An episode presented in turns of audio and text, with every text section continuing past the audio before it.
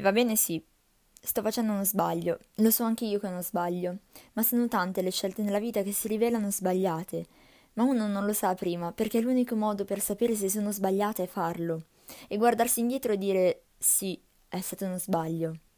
Quindi in realtà lo sbaglio più grande sarebbe quello di non commetterlo, perché vivrei per il resto della mia vita senza sapere se era sbagliato oppure no.